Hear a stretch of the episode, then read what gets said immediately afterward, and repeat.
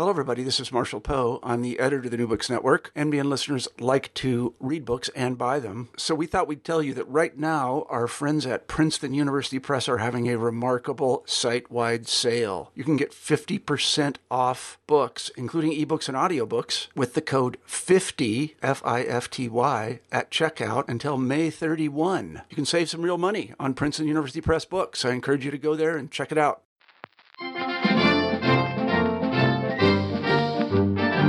Welcome back to the New Books in Politics podcast on the New Books Network. I'm your host, Bill Scher. Uh, today we are joined by a reporter for The Atlantic and the author of the new book, Give People Money How a Universal Basic Income Would End Poverty, Revolutionize Work, and Remake the World, Annie Lowrey. Thanks so much for being on the show. Thank you so much for having me. That is a slightly ambitious subhead. I totally agree. It's quite the subhead. um, can universal basic income literally end poverty? Yeah, I mean, so this is one of the things that it's it's best at. So um, it feels kind of tautological, right? But but we actually have a lot of evidence showing um, that just giving people cash is a very effective and more to the point, very efficient way of getting them out of poverty. So we do this here in the United States through programs like the Earned Income Tax Credit, and then lower and middle income countries do this as well. Um, often with these programs that are called conditional or unconditional cash transfers. So you just give people cash, and lo and behold, they end up above, uh, whether it's here in the United States, the poverty line, or, or over there, the global extreme poverty line. What's the catch? So there, there's not much of a catch when it comes to the poverty question. Um, cash is really, really effective. It already is really effective and used in multiple programs for doing this kind of thing. Um, here in the US, you run into this issue, which is that if you're giving everybody cash and you're giving everybody the same amount, obviously it doesn't make sense to give somebody like Bill Gates the same amount of resources as, say, somebody who's homeless and has a couple kids. So you want to be able to preserve some and make sure that you're you're being redistributive, right? You're you're giving more money to people with more help. Um, you would need basically, you know, helpful policies, supportive policies to make sure UBI does that. But, you know, there's a pretty good argument that the United States could and, and arguably should eliminate poverty um, just, just by giving people money um, to completely eliminate poverty through the tax code with cash transfers um, would cost something like $200 billion a year, which is, it's a lot of money, but compared to how much the government spends, it's it's not a crazy amount. Um, the U.S. also has a lot of child poverty, which makes it very unusual among its rich country peers that have basically said we we don't want kids growing up in poverty. So you know, in a country like Denmark, the child poverty rate is about three or four percent. Here, it's about twenty two percent, and so that there there's a really good argument for for going ahead and doing that is is there a concern about inflation that if you give everybody x amount of dollars that the value of that dollar is going to go down and therefore th- that person might still end up under the poverty line yeah, absolutely. So, you know, cash is is not magical. What we really want to do is increase purchasing power. Um, we don't have studies, really good studies about UBI and inflation specifically or price levels specifically. Um, I know of one study, um, but it's a pretty small study and it comes from Mexico. So I'm not sure it tells us that much. But, you know, imagine an economy that sort of looks like the economy we're talking about, um, the economy of the late 90s when uh, the middle income and lower income families had a lot more purchasing power inflation was higher, but it was still just a better equilibrium. Um, and I would also note that, you know, this is a fiscal policy, right? So it's the government spending dollars. There'd also be monetary policy, which can tackle inflation more directly. Um, you know, the bigger issue I actually think is this concern that it would get eaten up by either health costs or by rent, um, by housing costs, and le- like not leave families better off in terms of just regular consumption and financial security. So again, you you you'd probably need some other policies to help on that end. Now, the history of this idea, this is not a new idea. This is not an idea that is strictly coming from the left, even though it sounds like a, a big government idea.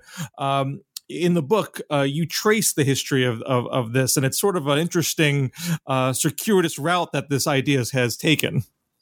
Yeah, so it, it has a really long lineage, like a 500 year long lineage, um, strong lineage on both the right and the left. And so on the right, you have this argument um, that the government shouldn't be paternalistic. The government shouldn't tell people what to do with their money, they should just give it to them. Um, you also have this idea that the government should be as small and efficient as possible.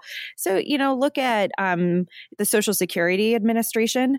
Um, it spends out of every $100 that it spends, 99.9 uh, dollar ninety nine dollars and ninety nine cents um, goes just straight to cash, like you know, just straight to to to um, older Americans. Whereas you know something like HHS, um, which is the Health and Human Services Agency, it administers Medicaid and Medicare. It, it actually has a pretty um, heavy burden of administrators and and paperwork. So that's the other argument. Then on the the left, you know, you just have a more straightforwardly anti poverty and pro middle class, you know, do more redistribution type argument argument. Um, and there's a lot of debate about, you know, to what extent you can make both liberals and, and conservatives happy with UBI. Um, I don't think you can because I think the amount of money that you're spending is is ultimately the most important thing. But it, it is inherently redistributed re- redistributive uh, and it seems like conservatives from 50 years ago weren't offended by that the way conservatives are today is that is that a fair uh, assumption yeah, I mean, so Richard Nixon, of all people, really liked this idea. And he was actually even more enamored of kind of a cousin idea, which is called a guaranteed minimum income, where you use the tax code to make sure that nobody is in poverty. Richard Nixon, like, tried to make this um, government policy, and for a bunch of complicated reasons, it failed. Um, and yeah, you know, in the past, um, there has been a sort of less libertarian, less small government Republican Party. You can even, you know, I remember, I'm old enough to remember George W. Bush actually um, wanted to expand the food stamp program and reduce stigma in it um, to increase participation and uptake rates. Um, and that, you know, that wasn't long ago at all.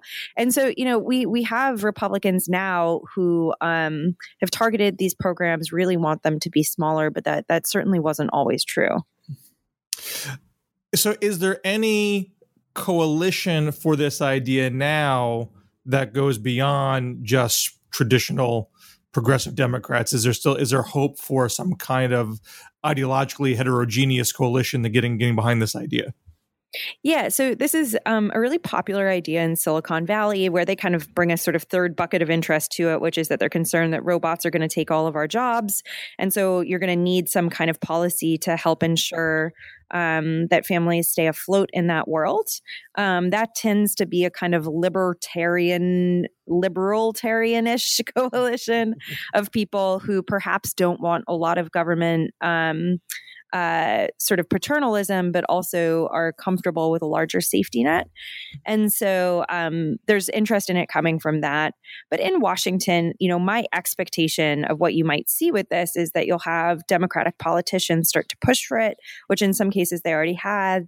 And just given the the nature of polarization in the United States, you'll see an immediate counter reaction and very strong co- conservative opposition to it. Um, you know, on kind of smaller policies policies. So, say cash grants for kids, like let's eliminate child poverty. Let's do that with a loosely means tested cash grant for kids. Um, you know, there I think that you could see some some conservatives support it. You already have very conservative senators. Um, so, you know, most notably Mike Lee and Marco Rubio, who've proposed doing something like that um, through the child tax credit. So, you know, I think that you could get some kind of um, bipartisan interest in some of these policies. But, you know, Washington is just not set up for bipartisanship right now. There's a lot of really strong forces pushing against it. So, so I, I wouldn't hold my breath on that. now, you mentioned that there's a push for this among Silicon Valley executives um, in reaction to uh, the autom- auto, uh, automizing work, rise of robots, uh, perhaps some uh, some guilt amongst those people that they are, are causing uh, decimation of certain industries and wanting to compensate for it in some way. Um, now, Joe Biden, who uh, former vice president, uh, might run for president in 2020, he put out um, a statement and and some additional documentation about his own ideas for helping the middle class where he specifically criticized universal basic income uh, saying, While I appreciate the concerns from Silicon Valley executives about what their innovations may do to American incomes, I believe they're selling American workers short. The future will not change the enduring American values that got us here. Uh, our children and grandchildren deserve the promise we've had, the skills to get ahead, the chance to earn a paycheck, and a stage out the rewards hard work. So his concern, Biden's concern, is that this sends a message that you don't need to work um, the robot's going to do everything. You can just sit around and collect your paycheck.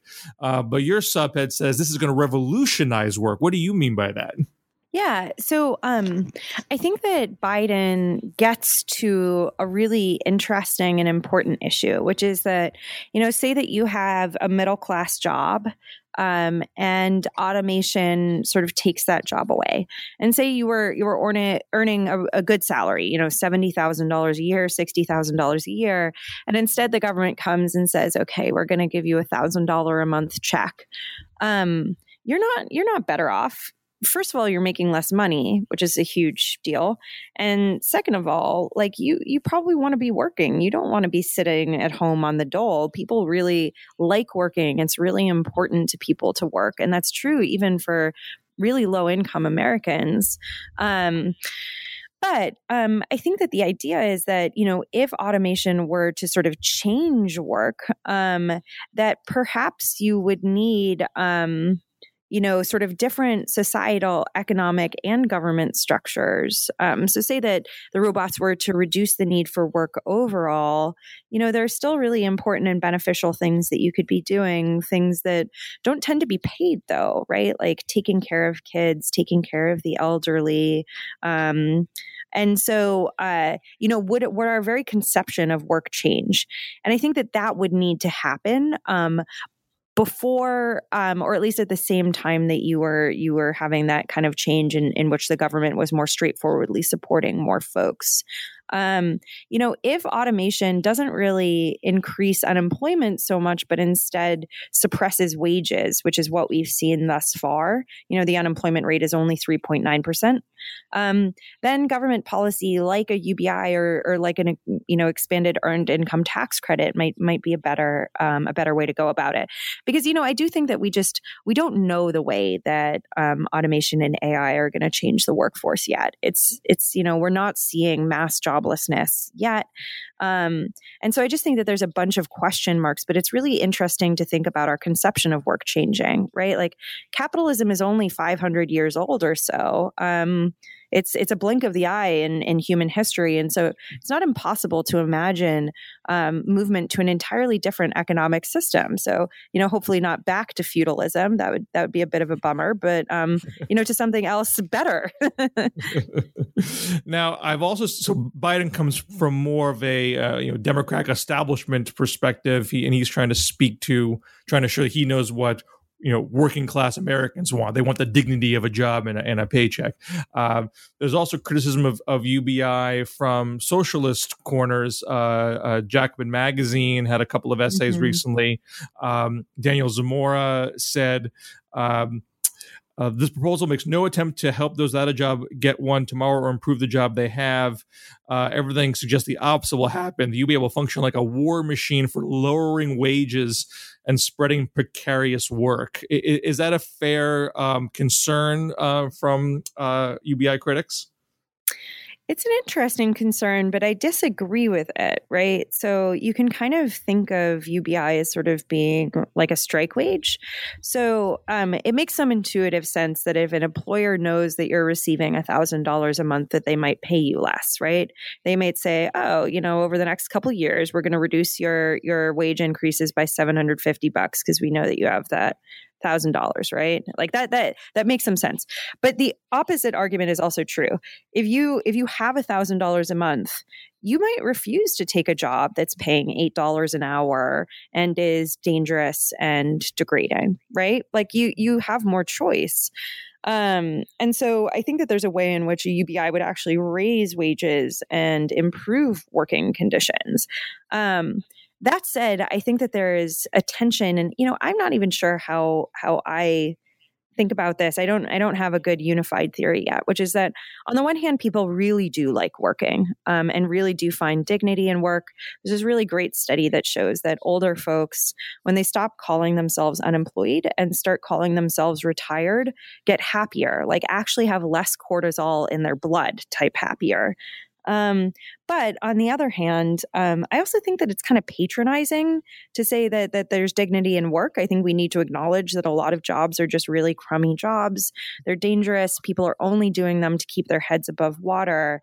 And so, you know, to say, well, we need to make sure that everybody has work and that it's good work, you know, it's just again, it's this thing that that that I feel like I, I, I go back and forth on whether I think it's it's better to give people money or give people a job, and I'm not exactly sure either. You know, like what the government's responsibility is there societally. What will decide is the government's responsibility there. Um, and you touch upon that in the book, uh, the, the, notion of a job guarantee, which is different than you know universal basic income, while you're, you're guaranteeing money or guaranteeing work. Um, another essay in, in uh, Jacobin uh, by a, by a few people uh, argued for that, uh, saying that their proposal for a federal job guarantee would pay minimum annual wage of at least twenty three thousand dollars poverty line for a family of four. Many UBI proposals promise ten thousand dollars annually. Um, this plan would break the link between employment and money, but does so at half the rate that would be available under a federal job guarantee. And as far as other people thinking about running for president, um, uh, I, I, believe Bernie Sanders, Cory Booker, uh, I, I, think Gillibrand, correct me if I'm wrong, mm-hmm. uh, yep. uh, they, have all gotten behind at least some sort of pilot version of federal job guarantee, and they've not gotten behind universal basic income. Is there a reason why job guarantee is sort of the hot, is a bit more of the of the of the buzzier issue in Democratic presidential circles? And is there a downside to that? That if you're if you are saying some work is crummy work, is guaranteeing crummy work necessarily a good idea? Yeah, so it's been fascinating watching the left kind of attach and glom onto this idea. And I think that part of the reason that they have done so is that you've seen this, this real Republican insistence on the dignity of work, the attachment of work requirements to programs that have never had them, like Medicaid. Um, and so I think that it's kind of a way, it's sort of a triangulation of saying, well, hey, Republicans, you want everybody to have a job. We're saying, okay, we're going to help you have a job. We're going to make sure that you have a job. We're going to provide that. Um, my skepticism of a job guarantee is that it's it's going to require the government to come up with millions and millions and millions of jobs. Um, and you run into these questions of, well, how do you deal with folks with language and literacy challenges? Um, uh, the jobs that are kind of socially useful and necessary, so maybe childcare and elder care, um, are those the same jobs that would be good for the out of work population to be doing? Um, the government would need to provide jobs in every zip code in the country. It's just a it's a really big and expensive undertaking. It would require you know just a huge new bureaucracy. We would expect the Department of Labor to become like the size of the Department of Defense, and that's not necessarily to say it's not worth doing, but it's a lot more of a complicated and difficult undertaking than just giving people cash, which the government already does and is very good at. Um, and so what I would expect to see is is actually instead of kind of a top down approach, this is you know what's in Booker and Sanders's bill is this bottom up approach, right? Like let's have let's give money to state and local governments to create transitional jobs initiatives. Um, we already have a number of really great ones, especially for people who've been recently incarcerated to make sure they're connecting with the workforce. But I imagine it would take a long time to kind of scale up. Um, and so, you know, um, I think that that's kind of the political frame for it. And I do think that you have, you know, Booker has suggested that he's open to UBI. Barack Obama recently got behind the idea. And so I think it'll be an interesting thing to watch going forward if you if you have just even, you know, kind of centrist liberals really going for these ideas that until very recently were considered quite far left, um, to watch how that shakes out in 2020, um, especially if the economy weakens, which, you know, some forecasters are expecting uh, that to happen. We're talking with Annie Lowrey, author of the new book, Give People Money How a Universal Basic Income Would End Poverty, Revolutionize Work, and Remake the World, published by Crown. Um, another so you, you have certain criticisms from you know the representatives of, of the lunch pail crowd you have certain criticisms from the socialist crowd uh, there's also criticisms from the deficit hawk crowd um, like hillary clinton you know she um, uh, she said after the 2016 campaign that she in fact thought very seriously about uh, having an idea like that. They were going to call it Alaska for America because Alaska has a sort of version of this as far as spreading out the the oil revenues there. Uh, but she said in an interview. Um, to provide a meaningful meaningful dividend each year to every citizen, you'd have to raise enormous sums of money, and that would mean a lot of new taxes or cannibalizing other important programs. We decided it was exciting but not realistic. Uh, and then Josh Barro, who writes for Business Insider, um, directly uh, talking about uh, your book made a sort of similar argument that um, uh, you you could, in theory, shrink the amount of money that you um, offer, have some kind of a cap uh, for so it wouldn't go to people over seventy thousand dollars. But so that would, in Barro's wording, this would produce intense divisions between people who would work a lot and pay a lot of new taxes to finance the UBI, but wouldn't even get to collect it, it would mean the UBI was not actually uh, universal. So, is there a way out of that box that it, either it's too much money, and or if you, or or if you try to do it on the cheap, that it's not universal anymore? Yeah. Um, so I think that the argument that there isn't enough money is is pretty bunk. Um, I'm not saying that this is easy to do, but I think this is like more a matter of of will than mathematics. So first of all, federal government doesn't need to balance its budget. So there's this question as to how much you can finance um, through debt versus how much you need to be paying for. Um, federal government also spends a lot on things that are probably not super socially useful. Um, on defense, we spend just a huge amount of money on defense, um, vastly more than our peers in terms of a percentage of government spending or of GDP. Um, so one can imagine spending less on that. Um, there's always the question of, you know, what kind of UBI you're talking about. If in fact it's just a minimum income that's, you know, um, administered through the tax code, the sum is really small and the benefit would be really large. Um, $200 billion is not a tremendous amount of money for the government to raise. It wouldn't be a crazy thing for them to totally just charge to the credit card, right? Um, even if we are talking about the fullest of full fat UBIs on top of everything else, which again, really people aren't even suggesting that. Um, so I sort of, you know, question. Um, you know, we would have to raise our tax rates to come in line with other social democracies. It would turn us into a social democracy. We'd need taxes like that. You probably wouldn't want to finance that through the federal income tax code. Um, so you'd be looking more at wealth taxes, at financial transaction taxes. Um, potentially, it's something like a VAT. Um, so again, I'm not saying that that's popular, but the idea that there isn't enough money out there is is just flatly false. There's plenty, right? Like we might decide that we don't want, you know, sort of a French style tax code and French style social spending.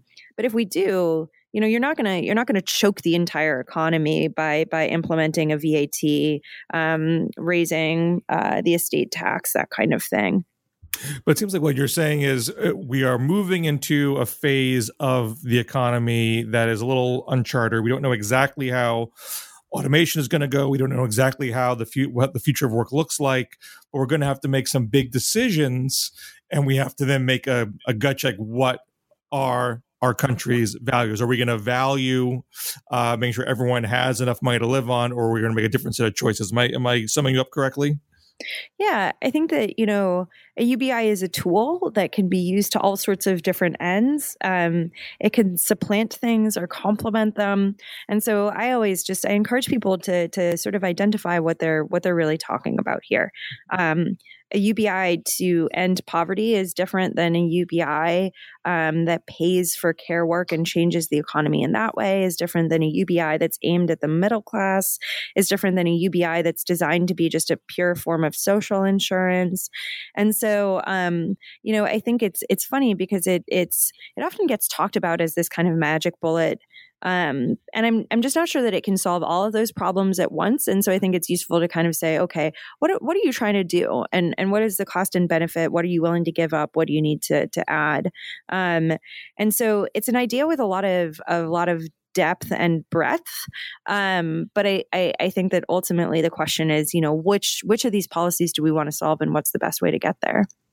Uh, in in your research, and you mentioned there's different forms of it. Um, did did you come to a conclusion that this is the best version of it, or are you more agnostic about uh, tr- just trying one and seeing how it goes? Yeah, I mean, so for me, the the thing that I found is that um, the evidence on cash transfers for poverty elimination is just overwhelming and really good. Um, the United States is the richest civilization the planet has ever known. Um, we elect to have very, very high rates of poverty, including child poverty. I'm a big fan of the idea of eliminating that.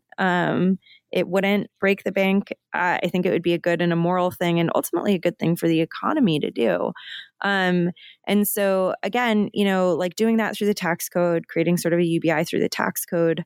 Um, I think would be would be a great thing to do. It's it's less radical, but I think starting to think about how we want the economy to change and what kind of prosperity we want to guarantee for people in this economy that continues as it has for decades to just deliver true gains to people up at the top of the income spectrum, people who are already holders of capital, um, but not lower down. You know, UBI is a is a really fascinating way at looking what we have and looking at how we could do better in in the future, so that we're not afraid of robots and we're we're we're not afraid that there's going to be another recession and recovery in which the middle class is going to continue to just sort of tread water.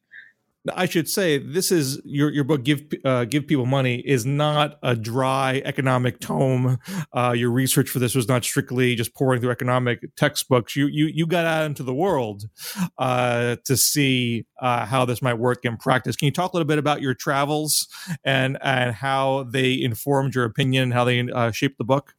Yeah, absolutely. So um, I took two kind of longer trips to Kenya where they're doing um, a really exciting UBI pilot. They're guaranteeing people some money monthly um, for 12 years. So every month for 12 years, um, a whole bunch of low income Kenyans will be getting this cash.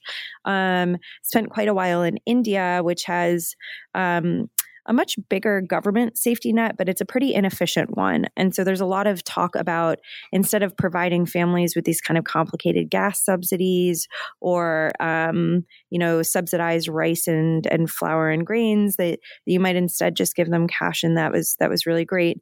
And um, that travel that, that happened internationally, kind of funny, you know, in, in lower income countries, um, poverty is in some ways seen as a little bit more straightforward. There's not a lot of talk about how the poor are lazy. It's much more of an understanding that that poor folks are just poor. You know, their parents were poor, their kids are poor, their communities are poor, um, and so you know the best and most direct way to help them. There's just you know I think that there's more openness about that conversation there than there is here in the United States, where it tends to come with a lot of stigma and judgment.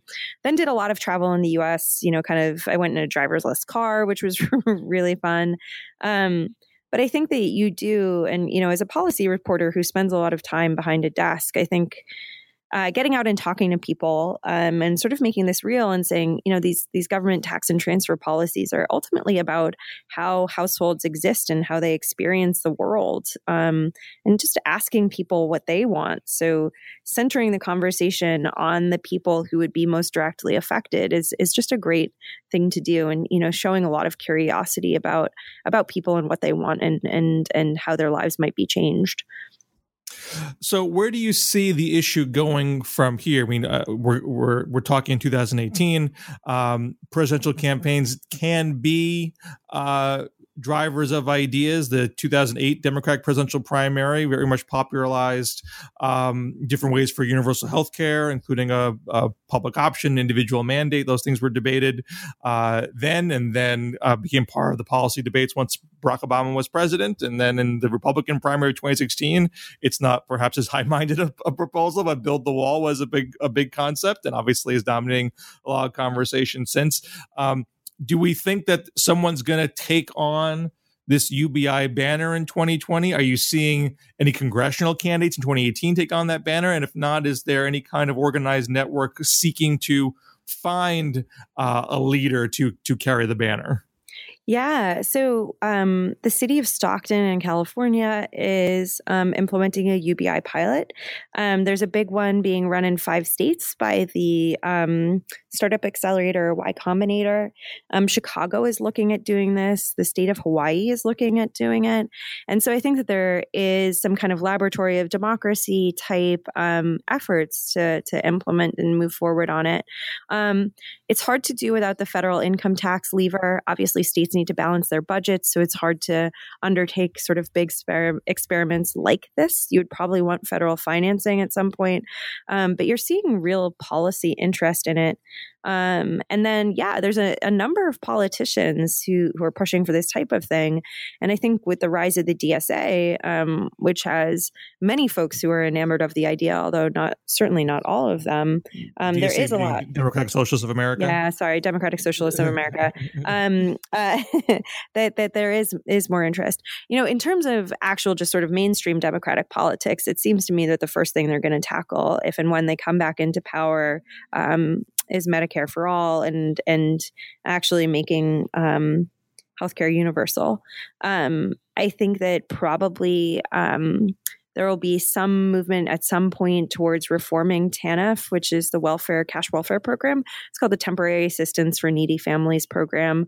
Um, it's a very judgmental one. Uh, it's very hard to use.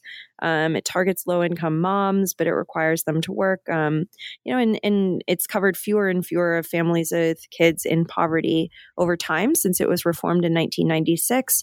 So I think that, that you'll see reforms around that and perhaps also just around making programs like food stamps broader, easier to use, less sort of judgmental. So that's where I think that you see things going. But I feel like every week there's sort of more interest in this, more news about a new pilot, a new study, more criticism. And it's just been sort of fascinating watching it sort of um, suddenly come into the mainstream. So I, I am very curious to see how this all shakes out. is is there a risk of putting uh, so much hope at at municipal level? UBI programs because, as you mentioned, um, you, you, don't get that benefit of federal debt financing. if you're at any locality or even a state, you know they tend to have to have strict balanced budgets. So where do they even get the financing to provide uh, a real sufficient UBI? It's really hard. It's really hard. And so Stockton is actually using private donated money for it. Um, it's just a tough thing to do um, at any kind of scale um, because you know all of those state and local dollars they're they're allocated to other programs um, state and local budgets are just pretty tight and so i think you're either going to have to see kind of private money come in or it's it's not hard to imagine that that that a federal government, especially during a recession, might finance this type of thing. So um, during the stimulus in the stimulus bill uh, that was passed to fight the recession in 2008 um, there was a tiny little provision in it called the TANF, so the Temporary Assistance for Needy Families Emergency Fund, TANF EF. And states took this money, they were given huge amounts of latitude in how they used it. And a lot of them used it to subsidize jobs so that employers wouldn't fire people. And this ended up being one of the most successful and cost effective parts of the entire bill. And it was just this wonderful states took the money and they ran with it. Um, they just ensured that people people had these subsidized jobs, either so that they wouldn't get fired or so that people could hire new people.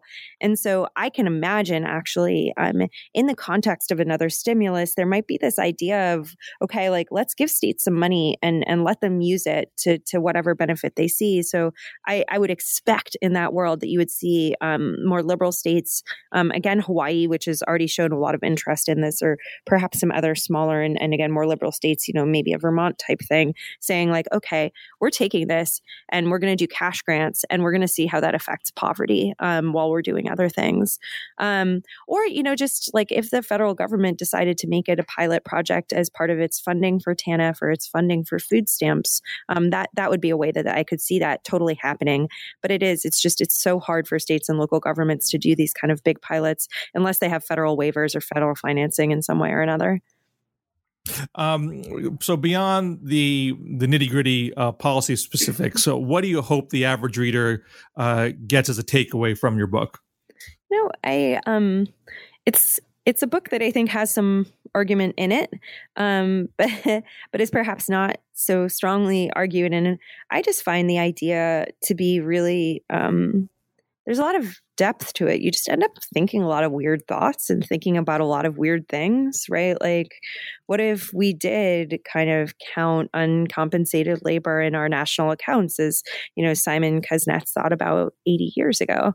Um, that that kind of stuff, right? Like, what if we had a government uh, that instead wanted to hire a bunch of people to do environmental restoration, and we wanted to devote like five percent of GDP a year to that. Um, UBI just takes you down all these kind of like weird cul-de-sacs. And that's what I found sort of reason that I wrote the book. And so I hope, you know, even if people aren't convinced by it, they're at least cause to to think sort of deeply about these things and you know sort of i wanted the idea to kind of be a jungle gym right like just go think interesting thoughts question your own assumptions learn about the history of what we have and why we have it and and how we could do better the book is Give People Money How a Universal Basic Income Would End Poverty, Revolutionize Work, and Remake the World. Annie Lowrey thanks so much for being on New Books in Politics. Thank you so much for having me, Bill.